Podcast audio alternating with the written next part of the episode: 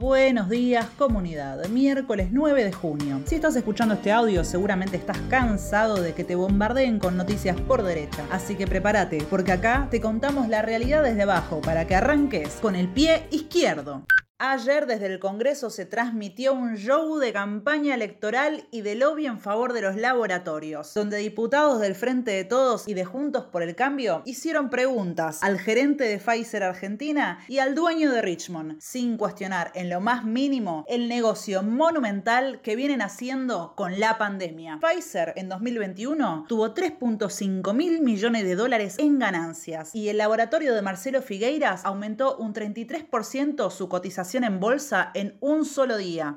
La única voz clara la llevó la izquierda. ¿Quién más? Si todos los políticos del régimen se mostraron cómplices con la estafa de los laboratorios. Es que somos la única fuerza independiente que no tiene las manos atadas por el poder económico y que, al igual que vos, nuestro único interés es defender la salud de las grandes mayorías trabajadoras y populares.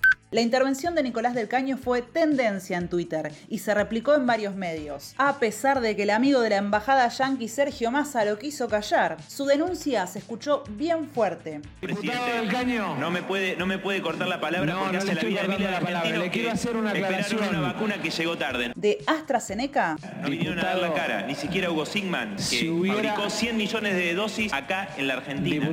Hoy te proponemos que si compartís con nosotros que la vida de millones vale más que las ganancias de los laboratorios, difundas el video que está acá abajo y sigamos ampliando la voz de esta comunidad en la que decimos que se necesitan vacunas para todos. También te dejamos una nota con toda la intervención de Nico. A la yanqui Pfizer la dejó en evidencia. Si se transfiriera la tecnología, podría quintuplicarse la producción de vacunas en el mundo. Entonces, ¿por qué se niegan a que se liberen las patentes? Además, por la ley que quieren imponernos para darles inmunidad, que ya tiene un proyecto de Juntos por el Cambio y que el gobierno está negociando tras bambalinas, les dijo: porque ustedes piden muchas cosas a cambio para entregar una vacuna para salvar vidas, pero los argentinos que se pusieron para que se hagan las pruebas y los recursos del Estado, ustedes no dieron ni una sola dosis a cambio de eso. También puso contra las cuerdas a Marcelo Figueiras. El dueño de Richmond negó haber recibido apoyo financiero del Estado cuando es público que con un crédito de casi 30 millones de pesos del Fondep y otros 13 millones del programa Soluciona, puso a punto su planta en la localidad bonaerense de Pilar para empezar a envasar la vacuna Sputnik V. ¿Por qué habrá mentido descaradamente? ¿Será porque se atragantó con saliva cuando Del Caño le dijo: como ustedes saben, nuestra postura en relación a la liberación de las patentes, a la declaración de utilidad pública de los laboratorios para que no exista la ganancia empresaria? Ellos siempre van a querer ocultar los aportes colectivos de la ciencia y la ayuda que reciben de las arcas públicas. Si no, ¿cómo justifican que hagan de las vacunas un negocio privado?